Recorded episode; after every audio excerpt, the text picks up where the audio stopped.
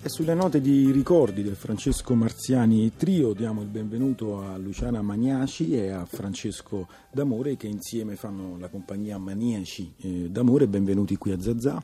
Grazie. Ben, grazie a te, benvenuto a te. Loro sono una giovane, una giovanissima compagnia che già ha prodotto lavori di notevole caratura e delle sfaccettature eh, articolate. Si sono formati con diversi workshop, hanno lavorato tra gli altri con Gabriele Pacis, Arturo Cirillo, Emma Dante, Alessandro Baricco, Riccardo Tordoni. Uno dei progetti più interessanti che noi ci hanno, ci hanno fatto conoscere i maniaci d'amore è quello delle cose, che invito gli autori e interpreti degli spettacoli dei maniaci d'amore a raccontare la particolarità di questo progetto. Le cose è il primo spettacolo che Francesco abbiamo fatto insieme, quindi risale al 2007 sì. più o meno. Sì, sì. E, uh, l'abbiamo messo in scena in un piccolo pub di Torino e quella sera vennero tutte le persone che poi sono state importanti per la nostra formazione, quindi diciamo ha costituito a livello simbolico un punto importante come spettacolo. E parla di due ci sono questi due personaggi marito e moglie che sono chiusi in questa casa che li costringe a comprare un sacco di cose cioè a farla vivere nei comfort quindi la casa è un terzo personaggio e si manifesta con rumori, pianti, eh, si innervosisce se ciò che lei chiede non viene soddisfatto e poi c'è in mezzo un mistero per cui la precedente inquilina al momento in cui aveva terminato i soldi e non poteva più viziarle era morta. Quindi diciamo chissà cosa succederà a loro.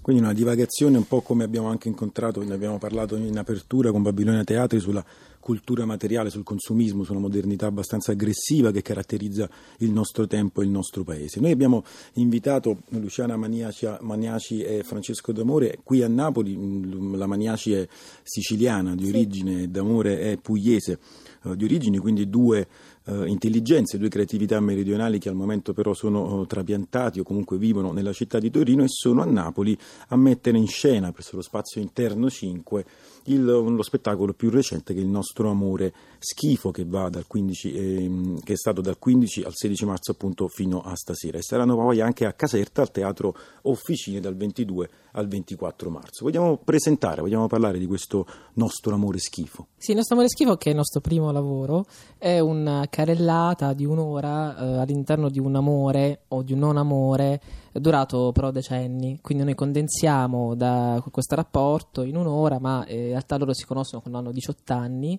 alla festa di compleanno di lei, in maniera surreale, lui è un regalo eh, per lei, è un regalo per rompere la sua, la sua, noia.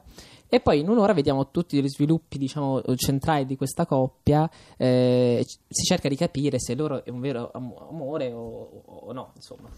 Com'è che mh, portate avanti la vostra drammaturgia, la vostra messa in scena, essendo appunto solo in due? Uh, come la vostra metodologia di lavoro, la, la, la, potete descrivere? Essendo solo in due, siamo tantissimi, siamo troppi. Per siamo veramente tanti, non solo due. Siamo, siamo troppi. Siamo non... Prima o poi qualcuno verrà eliminato. Ne rimarrà solo Dico uno, solo come questo. si suol dire. No, appunto, come, come, da un, come, da un'idea poi nasce giù un testo, una messa in scena, quindi anche una, una sorta di, di, empatia anche che, che, è nata fra voi Ma due. direi che si può dire, si può rispondere a questa domanda soltanto dicendo che noi condividiamo la vita, altrimenti non potremmo scrivere insieme come scriviamo insieme. Non, non è un lavoro, condividendo la vita, condividiamo um, poi ciò che vogliamo dire, non, cioè attraversiamo ciò che vogliamo dire e quindi poi lo scriviamo. D'amore? Eh, inizialmente devo, sono d'accordo perché è così, nel senso noi abbiamo, ci siamo formati umanamente e eh, artisticamente talmente tanto insieme che davvero mh, la pensiamo in maniera simile su tutto o comunque co- continuamente un contrattare le nostre reciproche idee vicendevolmente per cui da una parte siamo due siamo troppi, da una parte siamo uno e questo insomma è interessante a volte, a volte è molto faticoso, comunque sempre molto ricco insomma. Bene, allora di questa empatia, di questo spaesamento di coppia o individuale, c'è ancora da svelare questo mistero e vi inviterei a proporre un pezzettino dal nostro amore schifo per gli ascoltatori di Zazà.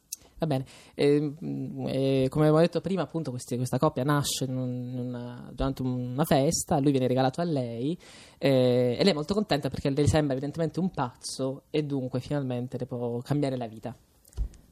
Sdraiati. Posso farti una domanda? No, Ti chiedono: scegli se buttare da un burrone. Tua madre, tuo fratellino o tu? Chi butti? non lo so.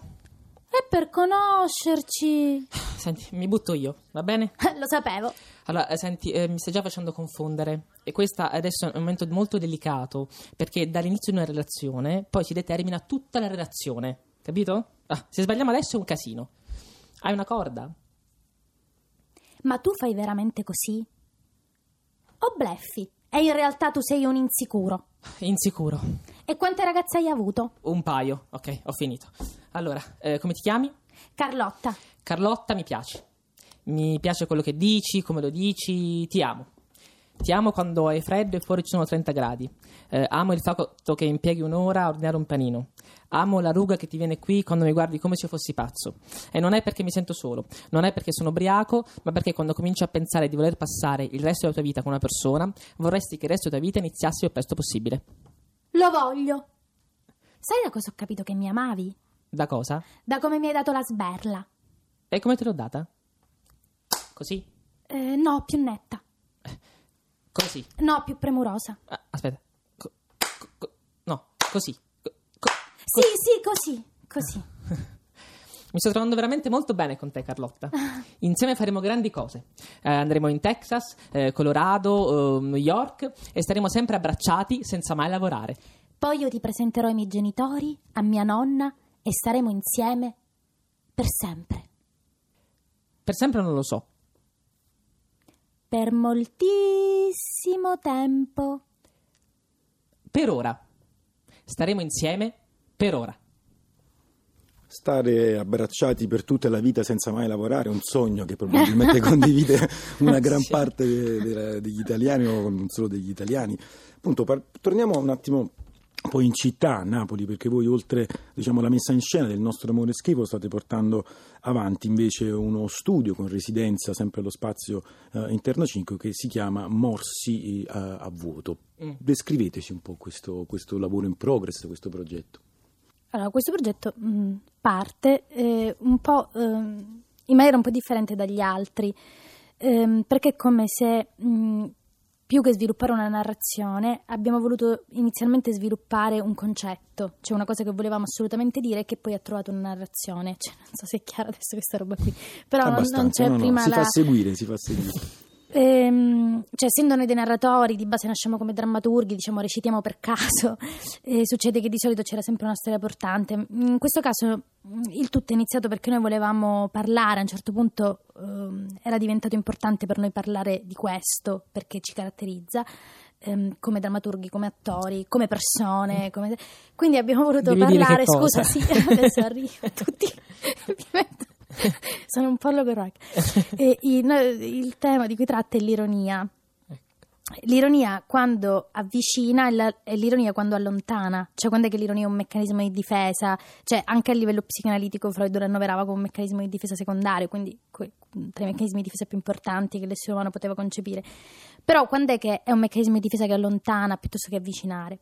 Quindi il nostro personaggio diciamo, è affetto da dall'ironia cronica, per cui non riesce neanche ad innamorarsi, cioè non può far nulla che ha a che fare con l'interazione con gli esseri umani perché è troppo ironica. E questo è il primo personaggio. Quindi è come se l'ironia si trasformasse più che in un effetto diciamo, di, di secondario di difesa, come in una corazza quasi Mm. caratteriale che allontana tutto il resto. Come mai voi eh, poi avete scelto di intraprendere questa residenza napoletana con, con uno spazio comunque del teatro indipendente come Interno 5? Volevamo riformare il regno delle due Sicilie. Eh, ardua impresa, ardua impresa. Sì, ardua impresa politicamente, ma in realtà poi umanamente succede che uno si trova bene, con, siamo trovati molto bene sia artisticamente che umanamente con i ragazzi Interno 5 ed è stato quindi più che una- dire, un ragionamento strategico che ci conviene o non ci conviene, ci sembrava il posto giusto dove iniziare a lavorare su questo spettacolo, perché loro credono in noi, perché è un posto bello, eh, in cui sta con piacere, quindi è stato così. Mm, Questa è stata la base su cui poggeremo tutto lo spettacolo, è un azzardo. Perché Vabbè, non sappiamo, speriamo, però speriamo so- un azzardo vincente. eh sì, sì, ha ottime basi. Sempre nel Regno delle Due Sicilie c'è Pagani, in provincia di Salerno, dove voi il prossimo 29 marzo sarete in scena invece con Biografia della peste, un altro vostro lavoro che ha avuto dei riscontri significativi, anche critici, anche di pubblico. Che cos'è Biografia della peste? Fiera della peste invece ha come tema, ehm, per, volevamo parlare eh, della vitalità, cioè di quando una cosa è viva e quando una cosa è morta, fra i tanti temi del, del, di, questo, di questo spettacolo. Inizia infatti con un ragazzo che viene investito da una macchina e muore. Subito c'è questa morte e lui che è un adolescente anche problematico vorrebbe approfittare di questa morte per andarsene. Per lui è un'occasione mm, imperdibile per staccarsi dalla madre lasciare questo posto in cui vive e andare in un aldilà in un altrove ma la madre è talmente legata a lui, talmente lo tiene legato, che non gli permette neanche questo. Quindi c'è una lotta intestina fra loro due, eh, con lui che cerca di andare via e la madre che lo trattiene. Poi capiamo in realtà che il paese in cui vivono sono tutti morti, la, e quindi la, e perché? Perché morire non si può chi muore non sta al suo posto perché è una cosa un po' vergognosa. Quindi la madre dice: Tu, non, non, meglio che non si sappia che sei morto, rimani qua e cerchiamo di nascondere il più possibile questa tua onta. La morte come onta, cioè anche come tema. Bene, allora io anche di biografia della peste vi chiederei di regalarci un piccolo estratto come, come abbiamo fatto prima con il nostro amore schifo. Che bella giornata, Chris. È bellissimo tornare a casa e trovarti già qui che mi aspetti. Mi dà un senso di soddisfazione materna. Hai comprato il pane? Sai cosa mi è successo già al lavoro, Chris? Dire alla fioraia e mi fa: Sa signora, vogliono aumentare il fitto dei terreni. E io gli faccio: Per me possono morire tutti. Che io già devo mantenere i figli. Che il Signore te li dà e basta. Sono pazzi, Chris. Sono completamente pazzi. Parla tu ora. Ah no, scusa, finisco un attimo un concettino. Sempre mentre stavo per tornare a casa da lavoro, ritorna la fioraia e mi fa: Sa signora, nell'altra strada hanno messo sotto un ragazzo con la macchina. un ragazzo sotto con la macchina. E gli faccio: Ma scusi, signora, com'è possibile che hanno messo sotto un ragazzo con la macchina? Mi fa: Sì, sì, sì, proprio è passato una macchina e l'ha sfracellato. e io gli faccio: Mi scusi, ma forse era un po' cretino. E lui mi fa: Ma chi? Quello che l'ha investito? E io gli faccio: No, no, proprio il ragazzo che ha preso si è fatto sfracellare. Cioè, ma scusa, spostati. Fai un movimento! Parla tu ora. Eh, oggi esco di casa e, e, vado al bar. Al bar? Sì. Eh, incontro Ludovico. L'hai salutato? Eh, sì. Eh, Ludovico mi fa: eh, Te la offro io la colazione. Come mai? dice per il tuo futuro matrimonio. Mi fa piacere. Ha detto proprio così. Mi fa piacere. Sì. Eh, io prendo la colazione e poi, poi vado al panettiere e uscito dal panettiere mi hanno investito. Mi hanno investito e sono morto, mamma.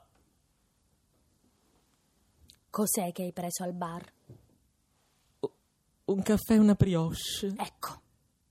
Ora la prossima volta che tu incontri Ludovico, tu gli offri due caffè e una brioche e gli dici mi fa molto piacere. Anzi, tu digli mi fa piacerissimo.